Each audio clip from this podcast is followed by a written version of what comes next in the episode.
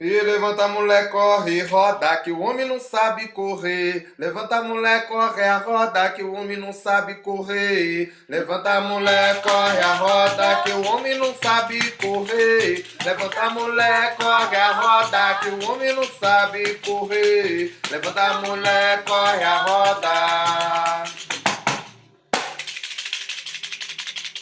Fala galera, muito bem-vindos aí a mais um podcast. O último que a gente fez foi contando um pouquinho aí sobre as vivências do mestre Minduim. E a gente aí tá na série Conhecendo os Professores, né? E aí a gente vai abrir um pouquinho a sessão hoje. Vamos conhecer, ou fazer a série Conhecendo as Professoras.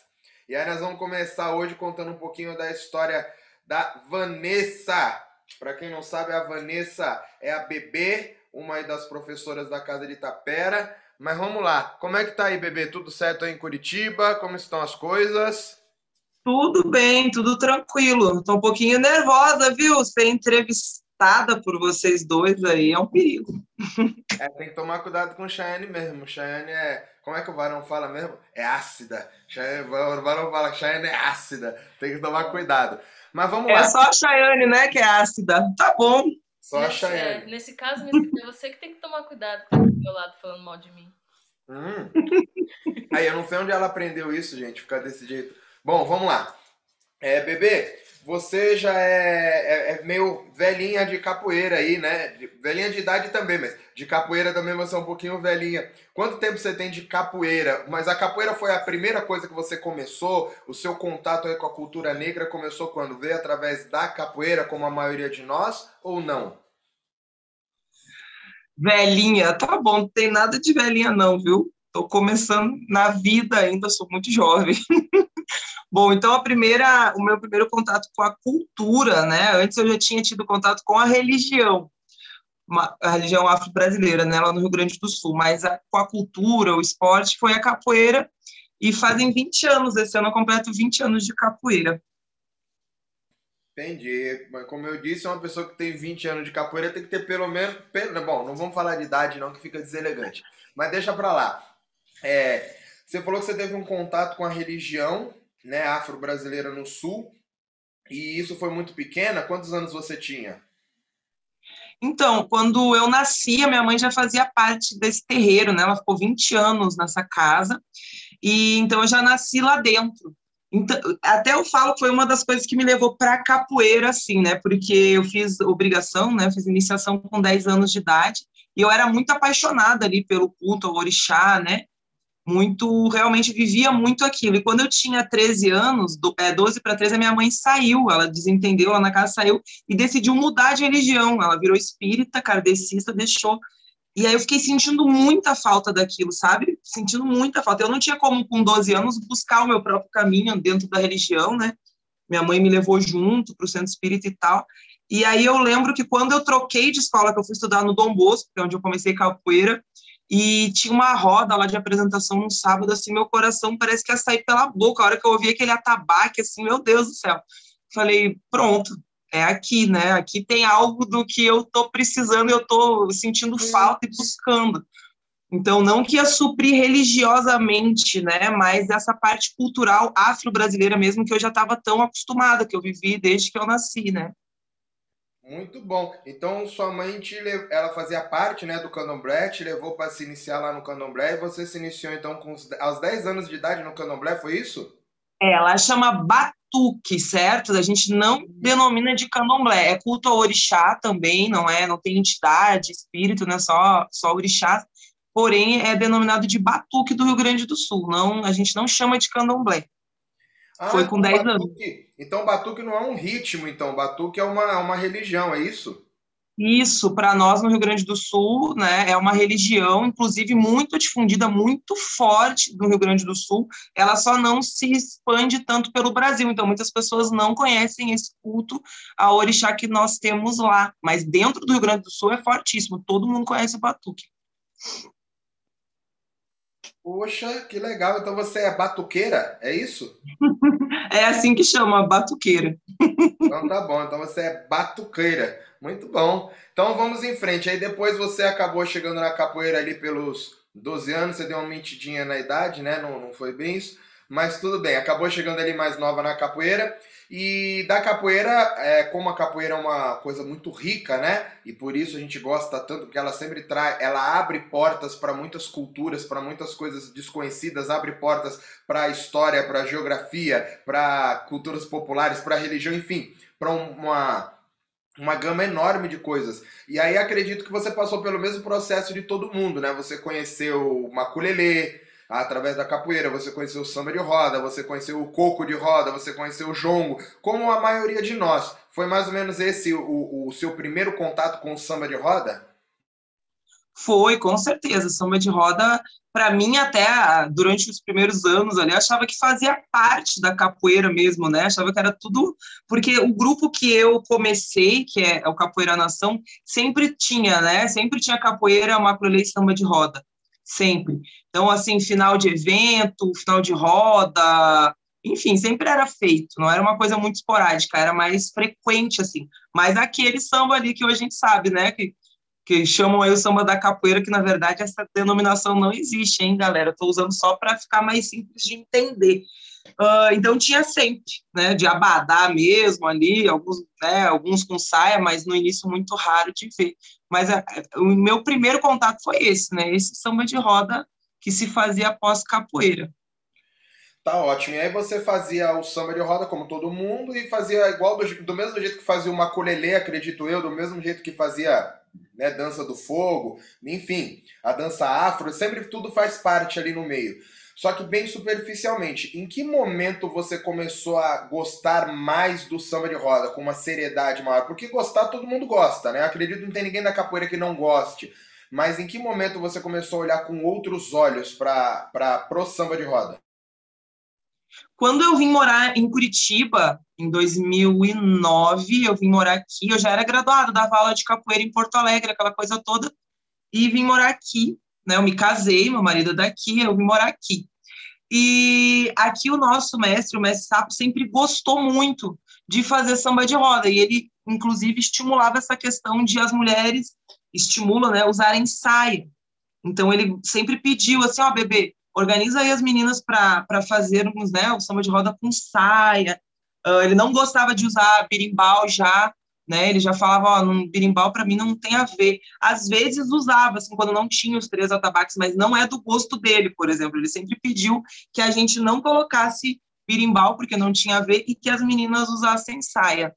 E como eu já gostava muito de samba de roda, aquilo ali aflorou, né? Porque daí aqui tinha tudo, tudo isso, comecei a ter esse cuidado, mandei fazer saias para as meninas, nós fizemos algumas apresentações de outras manifestações. Aí teve as saias, né, que a gente usa até hoje aqui, desde que eu cheguei, tem umas saias aqui tem uns 10, 11 anos que as meninas usam. E aí eu passei a pesquisar mais. Então eu sempre gostei de, de ler bastante. Quando eu entro na faculdade, eu começo a, a dar mais valor para os trabalhos científicos. Né? Isso foi uma coisa que eu aprendi, assim, que dependendo do assunto, os livros vão ficando desatualizados, né? Você vai ler lá um livro de 2000, de 1900 e pouco, e ele pode já estar tá desatualizado. Então, quando você lê um livro, o ideal é que você procure o que, que tem de, atua de atual também sobre aquele assunto. E aí eu fui atrás de tudo que tinha de material de TCC, né, de trabalhos de conclusão de mestrado, de doutorado sobre samba de roda. Tem poucos, os poucos que tem são sobre mais o samba do recôncavo mesmo, mas eu estudei todos que tem aí, todos que tem na internet, disponível em todos esses sites que a gente tem aí contato de, de trabalhos, né? Na época eu assinava lá, agora eu não tenho mais assinatura, mas eu assinava para ter os, os periódicos, né, pagos. E aí eu vi tudo que tinha sobre samba de roda. Só que qual que é o problema? É você organizar isso dentro da cabeça, né? Às vezes você lê muitas coisas ali, mas não fica claro porque você você lê, lê e interpreta o que está ali, naquela realidade. Então, aquela pessoa foi lá e estudou um grupo de samba de roda por um ano, por dois anos, mas é aquela realidade ali. Então, nada eu conseguia colocar como verdade e entender e distinguir, entendeu? Certo. E até aí, é uma, você vê que processo legal, né? Porque o seu mestre, ele é um cara já, você vê que ele já tem um cara diferenciado, ele já tinha uma cabeça ali pra frente de pensar essa coisa do samba, né? De não botar berimbau, porque para mim não tem a ver, mesmo talvez não tendo uma explicação, ele entendeu a lógica ali e falou, cara, vamos fazer o samba aqui. Diferente um pouco, né? Com um, um, outro cuidado. E aí você vê como passa pelo, pelo mesmo processo, que meu mestre também sempre gostou muito de samba. Ele sempre apoiou a gente a fazer também, a gente sempre fez, desde, desde moleque, a gente já fazia samba de roda, né? Claro, é, com o tempo você vai tendo um cuidado a mais, dando uma importância a mais para aquilo, e alguns elementos você vai tirando, porque algumas coisas não tem mesmo a ver. Mas o fato é que se esses mestres lá atrás não tivessem dado esse apoio, possivelmente talvez eu nem gostasse de samba de roda hoje, talvez você nem gostasse de samba de roda hoje se você tivesse vindo de um ambiente onde ele é nocivo, onde o mestre poda aquilo, né? Porque tem muito mestre que poda aquilo, que não liga pra samba, não quer saber de nada, o negócio é capoeira. Então, é palmas aí pro mestre Sapo, né? Palmas pro mestre Paulão, que foram os mestres que, que mantiveram isso aí é, acontecendo de alguma maneira para que a gente chegasse e encontrasse desse jeito. Aí o que a gente vai fazer com aquilo que a gente encontrou é problema nosso, é responsabilidade nossa, né? Principalmente a responsabilidade. Mas legal, eu entendi esse processo todo aí que você falou. Perfeito. E aí você começou a ler os livros, e é sempre importante, que conhecimento é sempre bem-vindo, não ocupa espaço.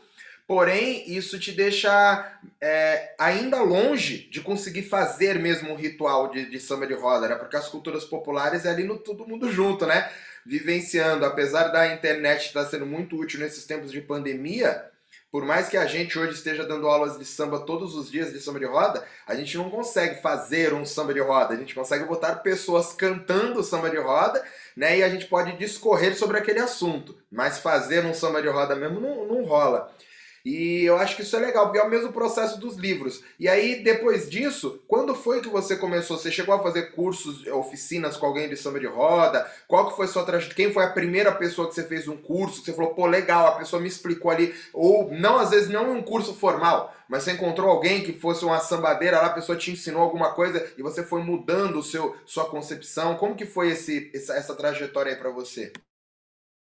Então, a partir desse momento que eu começo a ler esses trabalhos, né, eu peguei dois trabalhos de conclusão, um de doutorado e um de mestrado, que são, de, eh, são duas mulheres, uh, não tem relação entre eles, né, mas elas estudaram Recôncavo, e teve uma delas que ficou dois anos estudando, ela ficou morando lá no Recôncavo só para estudar samba de roda, dois anos. Então, é um trabalho bem completo, deve ter umas 300 páginas, assim, é bem legal, tem foto, tem anexos, depois eu achei um documentário sobre esse trabalho e eu peguei e montei uma aula sobre isso, porque isso sempre foi uma facilidade minha, né? Explicar para as pessoas aquilo que eu entendi ou aquilo que elas não entenderam, por exemplo.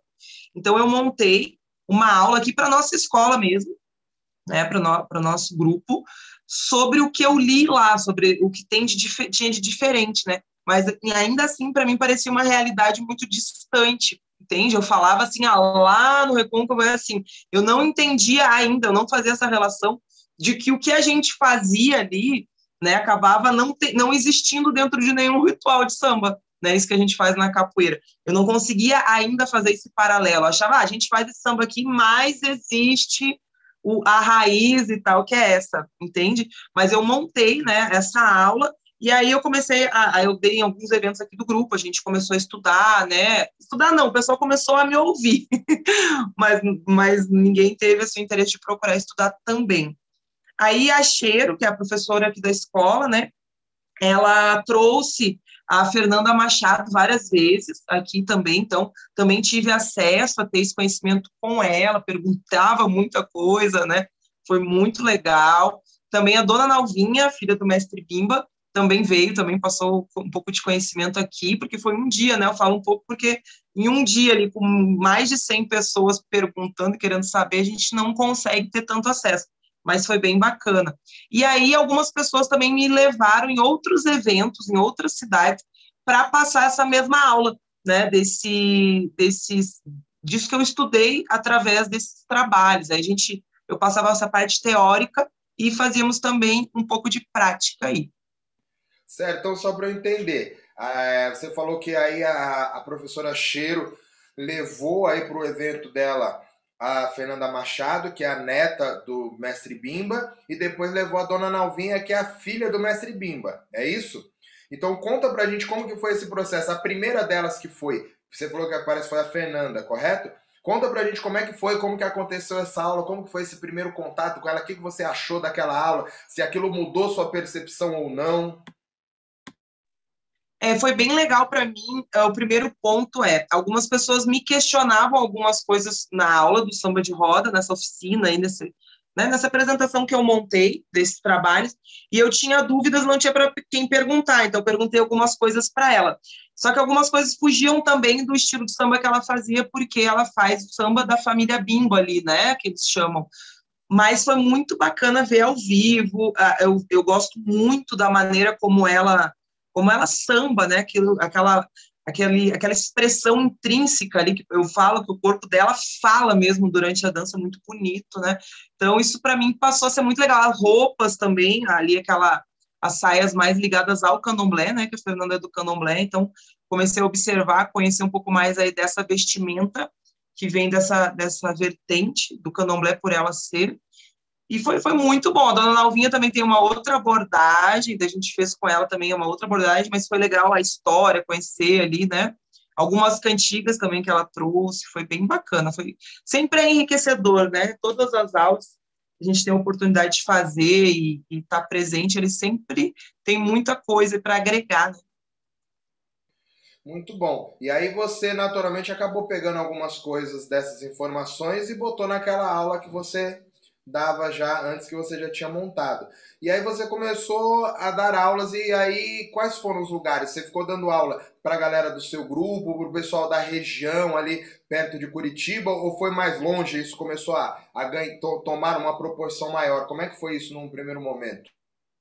É, eu acho que fora fora daqui, assim, eu dei essa aula no Rio de Janeiro, lá em Niterói, não, em São Gonçalo, desculpa, para o Grupo IE, aí também, aí em São Paulo, no, em Cananéia, o pessoal do Bonfim me chamou, a gente fez, foi bem legal.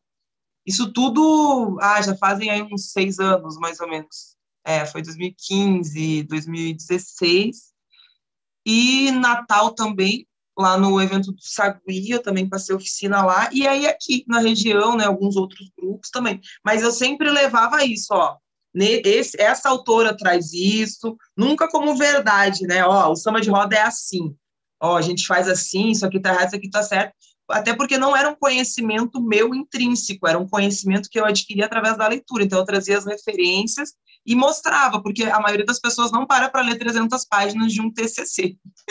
Então, a minha ideia era essa, né? Era trazer esse conhecimento, porque a gente faz samba de roda. Eu pensava assim, então, a gente tem que dar uma melhorada, já que a gente faz, tem que tentar achar algo que nos melhore para fazer né, do melhor jeito. Assim.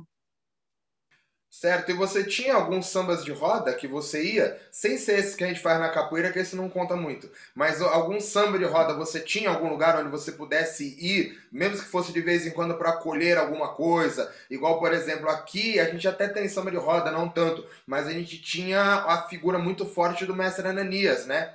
Aqui em São Paulo, mesmo antes da galera da Chula começar a vir através do Minhoca, mesmo antes disso acontecer, a gente já tinha o um mestre. Então essa coisa já acontecia, inclusive na praça mesmo, acontecia muito samba, começando Ananias Quarueira, que era o, o, o, parceiro do mestre aí de, de tocar tambores. É, e, então, e tinha outras figuras incríveis que vinham para a praça por conta disso, né? O, o afoxé mesmo do próprio mestre Moa, quando ele vinha com o mestre Plínio, a galera fazia o cortejo do afoxé, ele acabava na Praça da República. Então ele, era meio que ali no horário que estava acabando a roda, então rolava um samba de roda ali. Depois nada muito organizado, uma coisa espontânea como acontece mesmo. Mas a gente tinha. Você tinha algum lugar por aí onde você pudesse ter essas experiências? Porque ler, a gente aprende, você leu e aprendeu. Mas experienciar não dá se você não tiver algum lugar, né? Você tinha esse lugar. Então, aqui já fica bem mais difícil o acesso, né? Aqui, né? Aqui dentro de Curitiba e até mesmo no Rio Grande do Sul, onde eu nasci. Uh, agora você falou do Mestre Moa, lá em Porto Alegre também tinha muito o movimento do afoxé com o Mestre Moa, porque tem o Mestre Ratinho lá, que eles eram muito amigos. Então o Mestre Moa ia umas três, quatro vezes ao ano para Porto Alegre, eu também tive muito contato com ele por lá. Uh, bom, aqui em Curitiba tinha um samba de roda, eu vou falar tinha, tá, pessoal, no passado, porque agora, no momento, eu não tenho mais contato, mas pode ser que eu esteja falando errado e esteja ainda no presente. É o samba da Murixaba. Né? Não é isso? Oi? Tá na pandemia, na pandemia não tá tendo nada, é por causa disso?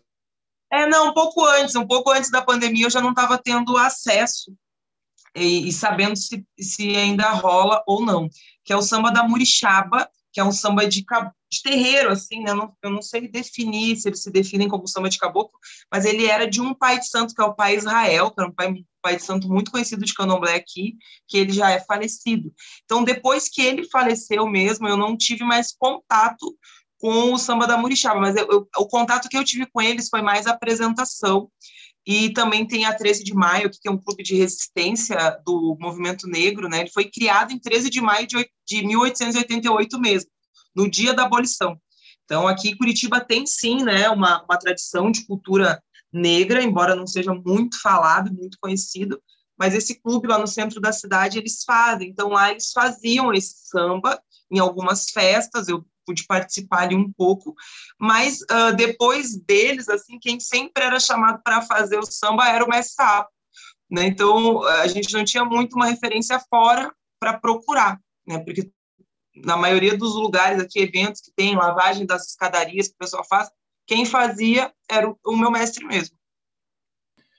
Legal. E aí, no, no, nosso caso, a gente já se conhece já faz bastante tempo por conta da capoeira, né? Os nomes sempre vão se batendo, sempre vai se encontrando. A galera que já é mais velho de capoeira, não que você seja mais velho, né? Você é um pouquinho mais velha.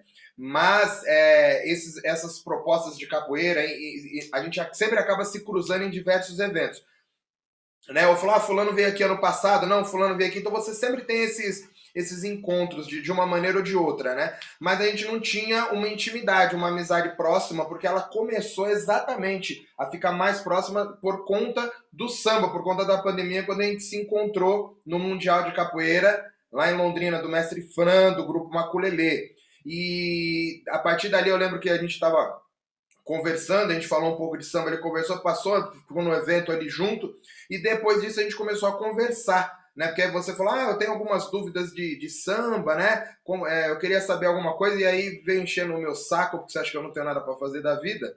Mas até aquele momento ali, onde a gente conversou, é, como estava o seu caminho dentro do samba de roda, onde você se encontrava e como foi esse processo da gente começar a trabalhar, conversar junto com relação ao samba para você? Bom, gente, primeiro eu queria explicar para quem está só ouvindo, que é através do Spotify e outras redes aí que é só, né, que não vai estar tá nos vendo, que é mentira que eu sou mais velha que uma escrita. Quem está vendo no YouTube não tem dúvidas, né? É só olhar e ver. Agora, quem não está vendo, saiba que eu tenho 33 anos, tá? Agora, ele que conte a idade dele, que é bem mais que a minha. Mas retomando aqui.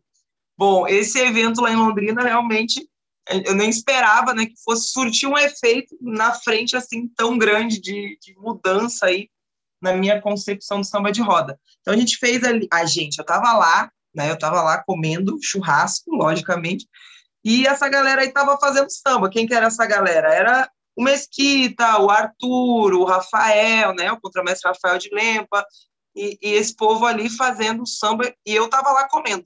Falei, nem vou lá, né? Que eu sei que eles são meio, meio diferentes, assim, né? Não vou dizer chato, né? Mas eles são diferentes, né? Não, o samba deles ali, sei lá, vai que eu faço uma coisa errada ali, os caras me espular. Então eu pensei, eu não vou nem ir. Não era um samba, assim, não foi programado, não tinha ninguém de saia, nada. Foi na hora do churrasco, ali, acho que eles começaram a cantar só. Alguma menina começou a dançar e ali se formou. E aí eu tô lá comendo, ah, vou lá olhar, né? Pelo menos eu vou aprender alguma coisa ali, né? Vou ficar aqui atrás e fiquei ali. Aí alguém veio me deu um bigado, eu tive que sambar, né? Daí fiquei ali umas cinco horas. tô brincando, nem durou tudo isso. Mas daí sambei e tal, e aí no final acabou, a gente já ia embora, terminou o evento, nós íamos, a gente estava de carro, né? Ia voltar para Curitiba. Eu fui lá dar tchau para o Mesquita e ele falou: Olha, você, vocês fazem samba de roda lá? Falei, ah, o meu mestre gosta bastante, tal, eu gosto, né, de estudar sobre isso. Falei, é que você faz direitinho. Eu fiquei olhando assim para ele, né, tipo, esse cara tá, tá me elogiando tá me xingando? Que coisa mais esquisita, né? Será que isso é um elogio? A Chayane tá olhando ali, mas ela já tá acostumada, né? Eu não tava acostumada, não, com esse jeito, digamos, exótico de ser, né? Daí eu fiquei, cara, será que ele tá me zoando? Daí eu falei, ah, legal. Eu não consegui nem falar obrigada, porque não foi um elogio, foi uma coisa estranha. Aí ele falou: ah, lá em São Paulo a gente tem isso de estudar e tal. Eu, eu estudo, né? Tenho meus alunos, a gente está estudando e tal. Me procura aí uma hora e tal para gente, a gente falar de samba, ou quando você for a São Paulo. Aí eu fico aquilo na cabeça, né? Poxa, fala, ele não falou assim, ah, a gente faz samba, a gente estuda e tal, e aquilo ali me, me deixou com a pulga atrás da orelha. Isso era dezembro. Quando foi janeiro, aí passou as festas, tal, falei, vamos dar uma mensagem para ele, não vai nem responder, né? O Mesquita é famoso aí da Roda da República, cheio de seguidor no Instagram. Eu falei, não é nem me dar oi, mas eu vou tentar, né? Pelo menos fazer umas perguntas e encher o saco de alguém, quando não tinha nada para fazer. Aí eu peguei, mandei mensagem e ele me respondeu de verdade mesmo. Daí pronto. Aí eu comecei realmente, ele fala que eu enchi o saco dele, é verdade, tá? Eu, essa parte aí eu admito, porque eu arrumei alguém para poder perguntar, era tudo que eu queria, né? Alguém para poder perguntar, alguém que já estava pesquisando há muito mais tempo, vivenciando há muito mais tempo, e tinha um monte de respostas, inclusive as que eu não queria aceitar. Mas aí, com o tempo, ele foi me comprovando tudo ali, e assim começou, né? Lá em janeiro de que ano? Último ano que existiu, acho, 2019, ou foi 2020? Então, 2020, foi um pouquinho antes da pandemia começar, né? Tá bom, agora falando de samba, é, como que você avalia como você estava no processo? Porque afinal você já sambava, já tinha feito cursos, já dava aula, já tinha lido, lido livros, né? Como você estava nesse, nesse processo e como você acha que esse processo se transformou, essa coisa do entendimento dentro de você, quando você começou a fazer as aulas de, de samba ali nos primeiros grupos, ali no seu primeiro grupo, nas suas, na, quando você participou do grupo dos iniciantes, né? Que você passou pelo processo todo, como que você enxergou esse processo? Porque você foi a primeira pessoa a passar por todo o processo. Porque, na real, tinha eu, Varão e Minduim, que estávamos dando aula, a Chayane, ela era mais. Ela é, era não, né? Ainda é. Ela ainda é mais nova, mas ela ajudou a gente a montar, né? Sem a Chayane eu não teria conseguido montar a, a coisa da didática, da metodologia, porque precisava conversar a percussão, o toque com a dança. E eu precisava de alguém que entendesse ritmo, entendesse tempo, entendesse lógica e principalmente entendesse de didática. E aí eu dei uma sorte grande de ter a Chayane aí, porque ela, ela é professora aqui na minha academia, né? Para quem não sabe, Chayane dá aula de jiu-jitsu e dá, e dá aula de capoeira também. Agora não tá mais, porque tá em pandemia, né? Mas dava aula de capoeira também. E então ela. E, e a nossa capoeira ela já vem dentro de uma metodologia voltada pro ritmo.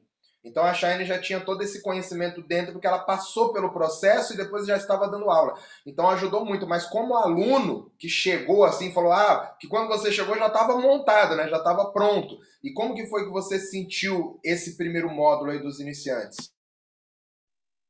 Bom, eu estava, você perguntou aonde eu estava, estava perdida, né? Porque a gente já conversava, então muito já tinha uh, começado a fazer sentido dentro da minha cabeça. Então, comecei a ver que existiam várias vertentes de samba e que eu não entendia ainda, não sabia como diferenciar elas exatamente, né? Existiam ritmos diferentes de tocar dentro do samba e eu ainda, eu, então, eu trazia o entendimento de que já existia através do que, que a gente conversou, mas eu não sabia distinguir isso, não estava ainda na minha cabeça nítido. Então, através das aulas sistematizadas, que isso começou a clarear. Então, comecei a entender quais são as vertentes, comecei a saber como identificar elas, né, os ritmos, que a gente classifica aí como dois e quatro tempos, né, mas eu nunca tinha percebido essa diferença musical. Tudo, né, começou a se esclarecer, e aí você vê, porque primeiro você entra achando que você sabe um pouco, Aí, com o tempo, você vai sabendo que você não sabia quase nada, né? E é, e é bom porque daí, se você tiver essa humildade de zerar e entender que realmente você acha que sabe algumas coisas, outras você sabe, mas a maioria você acha, você consegue absorver mais. Então, acho que foi o momento ali, a hora que começou as aulas mesmo, que eu consegui colocar todas as ideias que começaram, porque minha cabeça ferveu, gente, quando eu comecei a conversar com Mesquita, porque a gente não conversava assim, ah, o que, que é isso, é isso. Eu mandava uma pergunta média, ele me mandava uma resposta de três dias. Aí eu falava, meu Deus do céu, muita coisa, nunca vou conseguir aprender isso. Porque era muita informação. Ele fez tipo uma introdução ali comigo, só que por alguns meses ali, né, a gente ficou conversando. Então, com aí a metodologia ela vem de uma maneira que não deixa dúvidas, né? Ela, é, ela vem progredindo ali dentro do ensino. Então, você vai, começa muito confuso na introdução, começa vendo que tem muita coisa que você não sabe, e dá até um desespero achando que você não vai conseguir entender, e depois vem o iniciante 1 e ali começa a clarear tudo, e a, aos poucos você vai colocando cada coisa no lugar, né?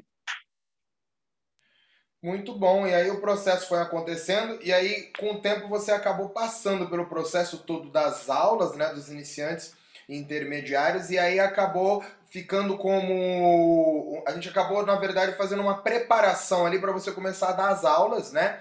E aí você começou num primeiro momento como ouvinte das aulas, depois você começou como assistente ali das aulas, né? A gente foi dando esse, esse amparo, você foi entendendo, você foi anotando, foi escrevendo, enfim. É, e depois de um tempo você começou a dar aulas junto. Então você dava essas aulas junto comigo, dava essas aulas junto com o Minduim, dava as aulas junto com o Chayane, algumas aulas junto com o Varão, e depois de um tempo você começou a assumir essas aulas. Então você passou pelo processo e, e essa é a prova de que de alguém, né, que chegou no iniciante, passou pelo processo e depois consegue replicar aquilo. E acredito que essa é a grande importância de um método.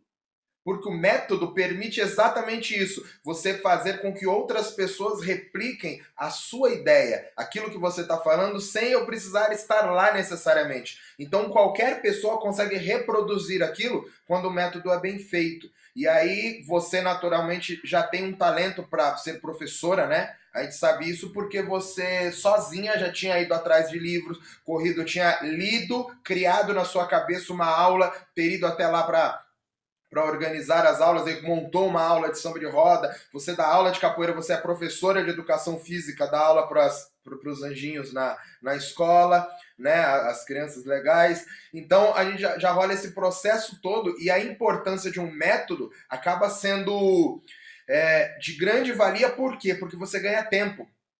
Porque todo mundo aprende de qualquer maneira, isso aí não, não é a questão. Só que quando você tem um método, as coisas ficam mais claras. E você ganha muito tempo. Se a gente parar para pensar, a gente começou esse processo com você há um ano. Um ano, um pouco mais de um ano, né? E olha o tanto, onde você está hoje. Depois de um ano, você está dando aulas de samba de roda. Antes disso, você tinha passado por anos pesquisando samba. Então, e, e não, é, não quer dizer que as pessoas não tenham esse conhecimento, não é isso. Mas é a importância da metodologia. A metodologia faz com que as pessoas entendam aquilo que está sendo proposto mais rápido. Como que você enxerga essa coisa da metodologia? Porque você é professora, né? Então, como você enxerga isso? Para mim foi, foi bem fantástico, assim, né? Conseguir discernir, como eu falei, de uma maneira progressiva, aonde você vai conhecendo, aí vai aprofundando depois aquilo ali, né? Eu acho que o, o método foi montado de uma maneira muito, muito eficaz. Claro, né? Eu assisti muitas aulas, muitas vezes, porque no início eram muitos grupos sendo formados, né? Não é igual agora. Agora a gente abre uma turma, dá por meses atenção para aquela turma, vai jogando eles mais para cima para daí abrir outra. No início foi bem frenético, né? Era turma, turma, turma direta, abria, abria, abria, e eu estive em todas as turmas da Casa de Tapera até hoje, todas, não teve nenhuma que passou que eu não estive. Então eu assisti ali, né, várias vezes, então isso também deu para eu comprovar que realmente o método Funciona por quê? Porque eram realmente as mesmas aulas. É lógico que vai sair uma pergunta diferente, que vai sair é, um encaminhamento um pouquinho diferenciado para cada turma devido à participação deles, algo que surge no momento. Porém, no, a grosso modo ali, né, o objetivo de cada aula é atingido em cada aula. Então, você vê a progressão, eu vi a progressão das turmas, eu vi muitas pessoas chegando a um nível muito superior ao que elas iniciaram, isso foi muito bacana, né? Muitos dos que estão hoje no grupo de mais velhos aí que a gente tem, eu vi eles lá do começo também, sempre, né? Já, já estava acompanhando essas turmas. E a, a gente percebe que realmente o método faz toda a diferença, né? Faz, faz a, a, diferença completa, porque muitas pessoas têm muito conhecimento, o difícil é saber passar isso para frente. Às vezes a pessoa até tem vontade de passar, mas ela não sabe como fazer o aluno absorver. Então, essa metodologia vem nesse sentido, né, de ser testada já, já ser comprovadamente absorvida pelas pessoas. Muito bom. Por falar nisso, só uma perguntinha. Tem aula hoje, não tem? Tem aula hoje, daqui a pouquinho, e Que tem uma é? galera aí Não, do, do que grupo hora que é a aula? 21 e 10. Ah, tá bom, então tem tempo. Então é o seguinte, só para entender esse processo. Galera, para quem não sabe, é, tanto a Bebê quanto a Chayane, que está aqui do lado, por elas serem, digamos assim, mais novas dentro desse circuito do samba, né? Porque, porque Chayane é um pouco mais nova, Bebê não é mais tão nova hum, de idade, tô dizendo. Mas dentro dessa coisa do samba, elas chegaram muito tempo depois, né? Do- depois eu digo de mim, do Minduim, que talvez seja o que faz samba mais tempo de todos nós, né? Seja o mais velho, porque o Minduim nasceu mesmo naquilo.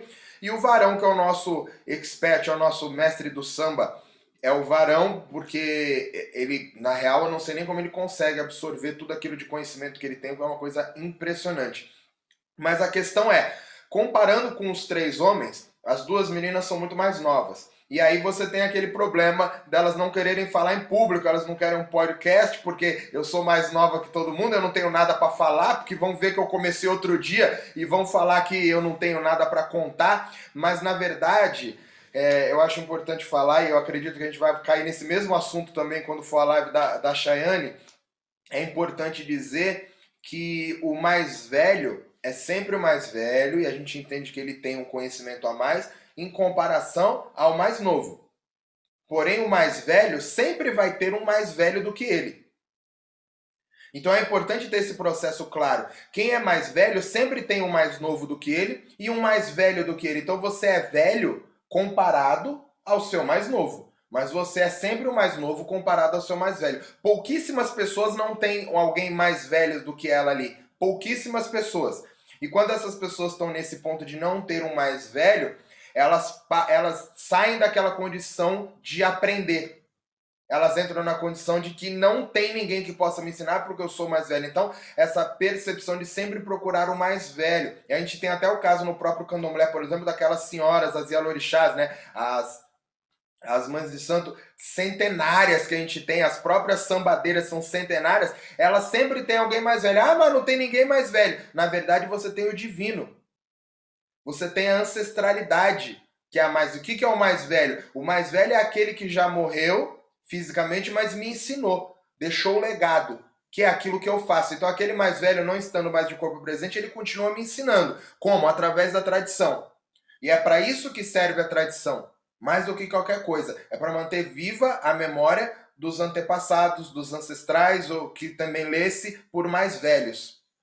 Então, o mais velho sempre vai existir em comparação ao mais novo. Então, o fato de eu ser novo não me impossibilita de fazer alguma coisa. A única coisa que vai me impossibilitar de fazer algo é se eu não souber. Se eu não sei fazer, eu não posso fazer. Agora, se a gente fez uma aula de samba de roda, criou uma metodologia onde a gente acredita que as pessoas vão conseguir aprender samba de roda de uma maneira mais fácil e mais rápida, elas vão entender o samba de roda, né? Aprender é muito relativo. Ah, porque as pessoas na capoeira, principalmente, é cheio de dedo, né? Não, mas você tá falando que você tá aprendendo. É claro que eu tô aprendendo. Se eu tô levantando todo dia, tô vivendo, tô lendo, tô vendo informação, tô vendo notícia, tô saindo de casa, tô vivenciando a minha vida, eu estou aprendendo, estou em constante evolução. Quando eu pego um birimbau e tô cantando capoeira, eu estou aprendendo capoeira. Se as pessoas acham que não estou aprendendo, é elas que não estão. Eu estou aprendendo todos os dias da minha vida. Se elas não estão, o problema não é meu. Então, a partir do momento que nós criamos uma metodologia, e essa metodologia a gente acredita que leva essa informação para as pessoas e ela funciona, comprovadamente funciona, é, não importa muito quem é mais velho e quem é o mais novo. Importa quem entendeu aquela metodologia e está apto a passar ela adiante. Então não importa muito quanto tempo você tem. Se você entendeu esse processo e está apto a passar, está passando a informação que você recebeu e as pessoas estão entendendo, tá feito. Agora, claro, né? Ah, mas a bebê não sabe nada de samba. Tudo bem, ela não sabe nada comparado com quem? Porque se me comparar com varão, eu também não sei nada. Se me comparar com minduim, eu também não sei nada. Se me comparar com minhoca, eu também não sei nada. Se me comparar com um monte de gente, eu também não sei nada. Mas eu sei um monte de coisa comparando com outras pessoas que estão atrás de mim. Então esse processo sempre vai ter. E se quem é mais velho, por algum motivo, prefere não fazer, por qualquer que seja o motivo, tudo bem. Mas isso não me impede, sendo mais novo, de fazer. E de maneira nenhuma o fato de eu fazer me deixa à frente do mais velho. Quer dizer só que eu sou o mais novo que fiz algo que o mais velho não fez. Não me faz saber mais, não me faz melhorar mais, não faz as pessoas aprenderem samba de. Ah, mas as pessoas estão aprendendo? É claro que estão aprendendo. Você acha que eu estou fazendo todo dia dando aula para os outros para o povo não aprender? É claro que as pessoas estão aprendendo. Agora, o aprender é sempre relativo com algo. Se você pega essas pessoas que estão aprendendo, elas estão aprendendo por quê? Porque quando chega no grupo dos avançados lá na frente, elas estão muito melhores do que elas mesmas quando começaram. Isso é aprender. Isso é uma evolução. Agora elas estão sabendo mais do que, o, do que o, o cara que passou pelo mesmo processo vivenciando o samba lá na Bahia? Não, claro que não. Mas mesmo essa galera de São Paulo que vai para Bahia e vivencia lá, também não sabe tanto quanto os caras que são de lá. E esses caras que são de lá não sabem tanto quanto os velhos que estão há 30, 40 anos, 50 anos vivenciando aquilo. Nunca vai acabar. Então não importa quanto tempo você tem, nem quanto conhecimento você tem. Importa o que você faz com o conhecimento que você tem. E se a gente acredita no método do que a gente está fazendo, acredita nesse processo, não tem o porquê não fazer. E não tem porquê não ensinar, e não tem porquê as pessoas não quererem aprender com você o samba. Ah, mas fulano, bom, se a pessoa não quer aprender com você, quer dizer que ela já sabe mais do que você. Então ela está na sua frente no processo. Se ela está na sua frente, ela não tem que aprender com você mesmo, ela tem que te ensinar. Aí inverte, aí você vai aprender com essa pessoa, mas você vai continuar ensinando na casa de Tapera. E aí você pode fazer uma aula separada. Ah, fulano acha que é, pô, a bebê não sabe. Legal, cara. Então dá uma aula ali para bebê, marca um curso aí. Ela vai aprender com você para melhorar o que ela não sabe, mas isso não vai impedir ela de continuar fazendo o que ela já tem feito. Porque está ensinando as pessoas, sim. E naturalmente você já é mais velho em comparação com alguém. E aí, o que, que você acha disso tudo aí agora que eu falei? Que você é cheia de dedos, e ah, eu não posso, você se acha novinha, mas você não é. É que a gente tem muito isso da hierarquia, acho que vindo da capoeira, né? Eu tenho um respeito muito grande por essa questão aí. E aí, claro que sempre gera um tipo de insegurança em alguns momentos, né? Eu sempre penso assim, ah, acho que eu sou muito nova ainda para contar a minha história. Até nós começamos a fazer os podcasts sobre a história da Casa de Tapé dos professores a pedido de uma aluna lá do Chile, se não me engano. E aí eu pensei, ah, mas não precisa fazer de mim não, viu? Faz só de vocês. Porque, como eu falei, né, dentro aqui da Casa de Tapera, dentro do samba de roda, a minha caminhada ainda está muito no começo, né? Eu estou com 20 anos na capoeira, que também é, é pouco relacionado aos mais velhos aí que, a gente, que eu tenho aqui como referência, mas uh, no samba de roda é menos ainda.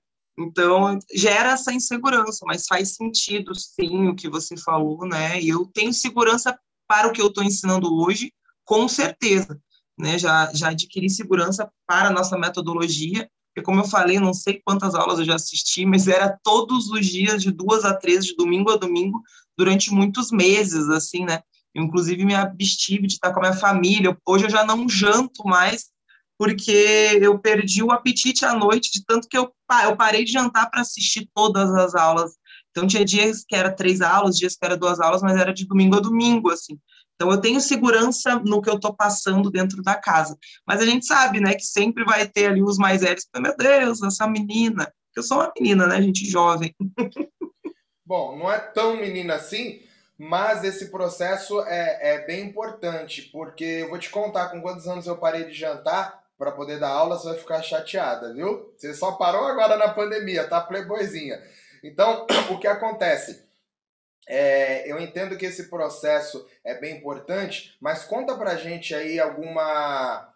Alguma não, algumas passagens que você teve aí com relação ao samba de roda. Conta pra gente, porque a gente tá chegando na parte final já do nosso podcast, então eu quero saber as vivências que você teve. Então conta aí os casos engraçados que aconteceu, seja na, lá no seu grupo, aconteceu, ah, aconteceu lá na academia do mestre uma vez, algumas coisas, porque todo mundo faz besteira nessa, nesse caminho, né? Tem vídeo meu tocando birimbau aí, fazendo samba de roda, e é isso aí, eu não tenho como comprar todos os vídeos e mandar tirar porque eu não tenho dinheiro, senão eu comprava. Então tá aí, tá rolando e tá tudo certo.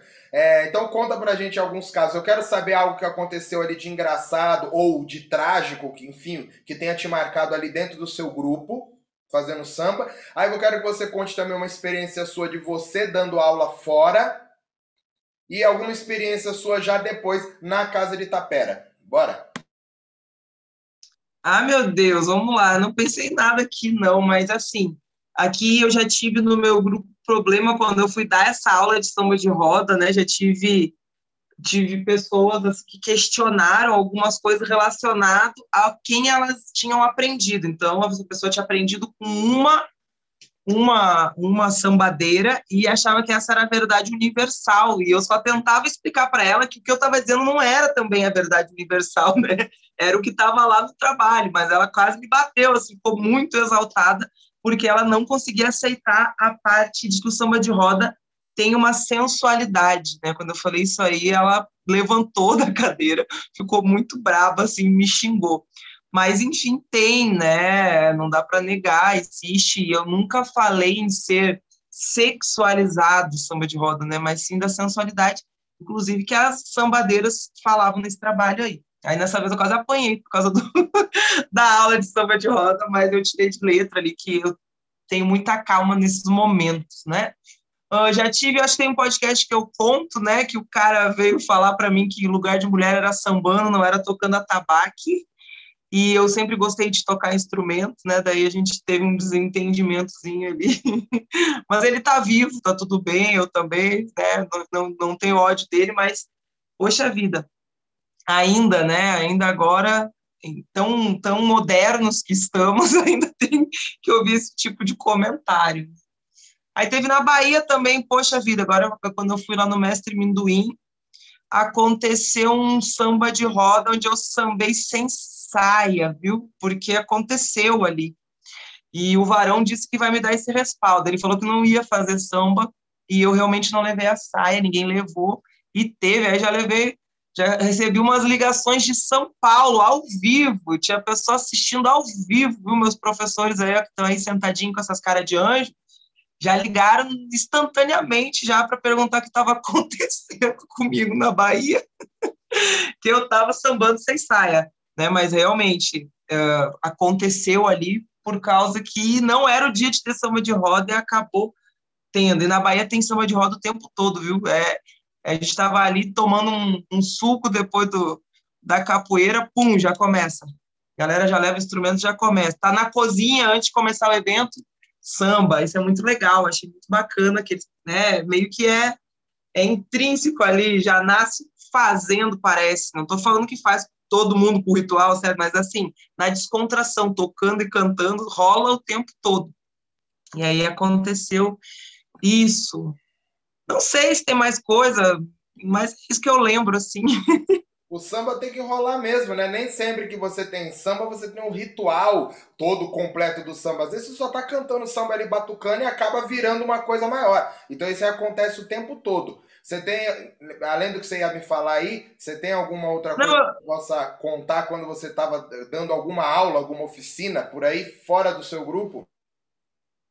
Não, sabe o que eu lembrei agora? Que nesse grupo novo aí, um, um aluno já achou um vídeo meu sambando nesse samba que a gente fazia depois da capoeira, colocou lá no grupo já. Eu falei, eu fiquei igual o Mesquita, não dá para eu comprar todos os vídeos e apagar. Mas eu já fui logo explicando para eles como é que era antes, né, que eu fazia e tal. Quando era minha oficina, logicamente eu fazia de saia, né? Bom, teve uma oficina aí rapidamente, até não citei esse estado na hora que eu falei, mas foi Santa Catarina, aonde eu fiz uma oficina, eu já conversava com o Mesquita, tá? Ele já era, já era, já estava sendo meu professor ali nessa época de samba de roda, porque ele já estava me ensinando pra caramba, dentro da casa de Tapera, dei a oficina lá, e tinha um mestre mais velho do lugar, ele era o mestre de todos os mestres que estavam lá, então ele é todos os mestres que estavam no evento tinham sido formados por esse mestre, ou seja, ele era o mestre dos magos. o mestre dos mestres do lugar mesmo. Quando eu fui fazer, falei, pum, fiz a parte teórica, vamos fazer, né, a prática. Chamei a galera, daí eu falei, ó, instrumento é só os três atabaques, tinha dois atabaques e pandeiro, tá? E ele veio indo com o pirimbalzinho dele. Eu tô até com o birimbau aqui atrás para ilustrar. Veio vindo, e eu ah, a gente não vai usar birimbau, tá, mestre? É só usar tabaco. Ele, ah, tá bom, minha filha. Daí ele pegou, sentou com o birimbau e, e tocou para frente. E aí eu dei mais uma olhada assim, alguém me olhou, né, lá, eu falei assim, não tem birimbau, para ver se ele dava mais uma ouvida ali, porque eu fiquei realmente sem reação, né, porque ele era o mestre dos mestres de todos os mestres que estavam ali. Aí eu falei, ai, quer saber? Era, faltava tipo 10 minutos ali, né? Foi no finalzinho, que era a hora que a gente ia fazer mesmo o samba, já tinha dado a aula prática e a gente ia fazer. Eu vou deixar, né? Não vou, não vai ser, não vou, não vai ser hoje que eu vou, né? Parar tudo. Vamos. Foi um erro, tá? Não tô defendendo que tem que fazer assim, mas foi a minha opção naquele momento. E aí, claro que tinha gente filmando, né? Normal. Isso aí, hoje em dia não existe mais segredo em nada, né? Só dentro da religião mesmo, porque no resto. Aí, claro que, né, o Mesquita já viu o vídeo um tempo depois, nessa época a gente não tinha tanto, não conversava tanto assim para ele ver no, no dia, mas uns dois dias depois não passou que ele já. E aquele birimbau lá no meio da tua aula? Aí, foi uma resenha, acho que foi a nossa primeira nosso primeiro desentendimento ali, que eu acho que eu até chorei de tanto que eu fiquei chateada. Porque é realmente, né, não, não, não condiz, eu não concordo com o birimbau, a oficina era minha, eu tinha que ter tido alguma estratégia de, de, de mostrar isso, né, de, de não deixar. Mas naquele momento, ah, eu fiquei cansada, viu? Pensei, não estraga meu dia. não vou falar nada. E deixei. E aí ficou aí gravado, já ouvi um monte. Foi bom que eu aprendi mesmo que posteriormente a como lidar um pouco com isso. A gente conversou algumas maneiras, mas você também falou algumas maneiras que dá para fazer quando isso acontecer. Muito bom. Para a gente mais alguma coisa aí, bebê? Não? Então, para encerrar, conta aí, porque não pode passar batido, né? Essa é a minha vingança. Conta para a galera aí a comunidade que você criou. Que comunidade? Esqueceu? Das sambadeiras que sambam de calça jeans por baixo da saia. Conta pra ah, eu não, esse processo. Eu não aguento mais contar essa história. Essa história tá no podcast de saia. Essa história me, me corrói por dentro. Eu não gosto de me lembrar daquela noite. tá no podcast 14 essa história aí, viu, gente? Completa. Ah, não, isso aí, isso aí me deixa triste. e deixa o Mesquita bravo, porque ele vai, ele vai fazer a parte dele, ele expressa. Isso quer dizer que você não vai contar? Não vou, mas tá, tá no podcast 14, a história completa. E todo eu quiser saber, eu tenho que ir lá no podcast de 40 minutos ficar procurando. Quanto tempo a gente tem aí? Eu vou ter que contar essa. Tem três minutos. Três? Bom, só dá para contar que estávamos nós indo para um samba de roda, eu, Chayane Mesquita, e estava um pessoal também de Ceará, uma galera aí que estuda na casa de Tapera. Tava uma noite muito fria e eu achei que eu nem ia sambar naquele samba que eu só ia lá para assistir. Aí eu peguei a minha saia, guardei na bolsa e coloquei a calça bem apertada assim, que dava para ver que ela era difícil de tirar, uma calça jeans branca.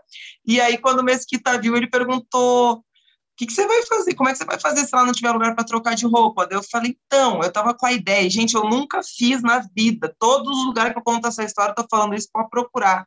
Acho que vocês não vão encontrar eu de calça por baixo da saia. Eu sempre achei horror. Aqui as meninas deixavam o abadá eu dava a saia para elas colocarem, deixavam o abadá. Eu passava uma por uma mandando tirar o abadá, porque eu ficava horrorizada, achava horrível. E nessa noite eu decidi falar para ele que eu iria ficar com a calça por baixo da saia, porque eu estava com frio. A saia era muito comprida e não aparecia, só se eu dançasse. Achei que eu não ia sambar naquele samba de roda, então pronto, né? Aí foi o problema da minha vida. Ali. O Mesquita ficou tão bravo que ele demorou uns 25 minutos para conseguir falar comigo. Ele só ficou me olhando e bufando de ódio. eu estava esperando, achei que ia ser igual o, Shrek, sabe? Quando eles falam, faz o urro do Shrek, que ele fica muito bravo. Aí eu falei, meu Deus do céu. Então, enfim, né? A, a, o resumo da história é que eu também não concordo em usar calça por baixo, mas naquela noite eu cometi esse erro no, na hora certa, na hora errada com a pessoa errada, porque é um desleixo ali no samba de roda, você ficar com aquela calça aparecendo embaixo da saia, é feio mesmo, é desrespeitoso, é falta de bom senso, como disse o Mesquita lá no podcast 14, vocês podem ouvir a história completa, é falta né, de, de, de, bom senso, ele fica muito feio. E aí ele passou a noite inteira me cutucando e jogando na minha cara cada menina que vivia de calça por baixo, jogando na minha cara e falando que eu ia ser desse time se, eu, se ele tivesse para não falar do nada e eu tivesse ido de calça por baixo da saia, gente. É isso. Muito bom, bebê. Foi um prazer conversar com você. E galera, para quem ainda está perguntando, a Casa de Tapera não é um grupo de samba de roda, tá? A gente não é um grupo de samba de roda, vocês não vão vir fazer parte do nosso grupo, não tem isso. A Casa de Tapera é uma escola de samba de roda, onde nós somos abertos para todos os grupos de capoeira, todos os grupos de samba que achar que tem algo para aprender com a gente. A ideia é compartilhar conhecimento. Então a gente não é melhor do que ninguém. Eu falo, ah, mas estou ensinando. Eu falei assim, a gente está ensinando, é uma das maneiras de ensinar, e tem muita gente ensinando muita coisa boa em outros lugares, inclusive amigos nossos e inimigos também, né? Mas tem bastante gente ensinando samba de roda. A questão a gente só fez dentro de uma metodologia, porque eu acredito muito que, que a metodologia é essencial no ramo da educação, da educação de qualquer coisa. Qualquer coisa que você vai ensinar, tem mais lógica, fica mais fácil para as pessoas reproduzirem com uma metodologia. Então vocês podem vir para a nossa escola, vocês participem, sejam mais do que bem-vindos, para fazer parte da nossa comunidade, nosso grupo do WhatsApp. Em breve a gente já tem um grupo de cima que já está chegando no grupo do Telegram. Aí nós vamos ter um grupo fechado no YouTube também funcionando. As plataformas online com as aulas disponíveis 24 horas já está chegando. Então tudo isso daí é só ferramentas para que as pessoas possam entender melhor o samba de roda. Mas isso independe de onde vocês são. Então, quando vocês vierem para a Casa de Itapera, vocês não vão começar a fazer parte do grupo da Casa de Itapera. Vocês fazem parte da Casa de Itapera. Nós somos uma escola, porém nós não somos um grupo de samba de roda, certo? Bebê, encerra aí o seu podcast. Chayane, quer falar alguma coisa? Foi muito bom, muito bom. Bom, tá aí a frase, frase da nossa filósofa. Filósofa Jaiane. Valeu, galera. Só tenho a agradecer. Muito obrigada. Obrigada a vocês dois, ao Varão Amendoim, que me ensinaram e estão me ensinando muito ainda, né? Se eu estou aqui, eu, é porque eu acreditei no trabalho de vocês. E, graças a Deus e a deusa, tem dado muito certo. Agora o trabalho é nosso, né? Estamos juntos. Bom, fui. Valeu, galera. Obrigado, bebê. Valeu, valeu, Chayane. Fui.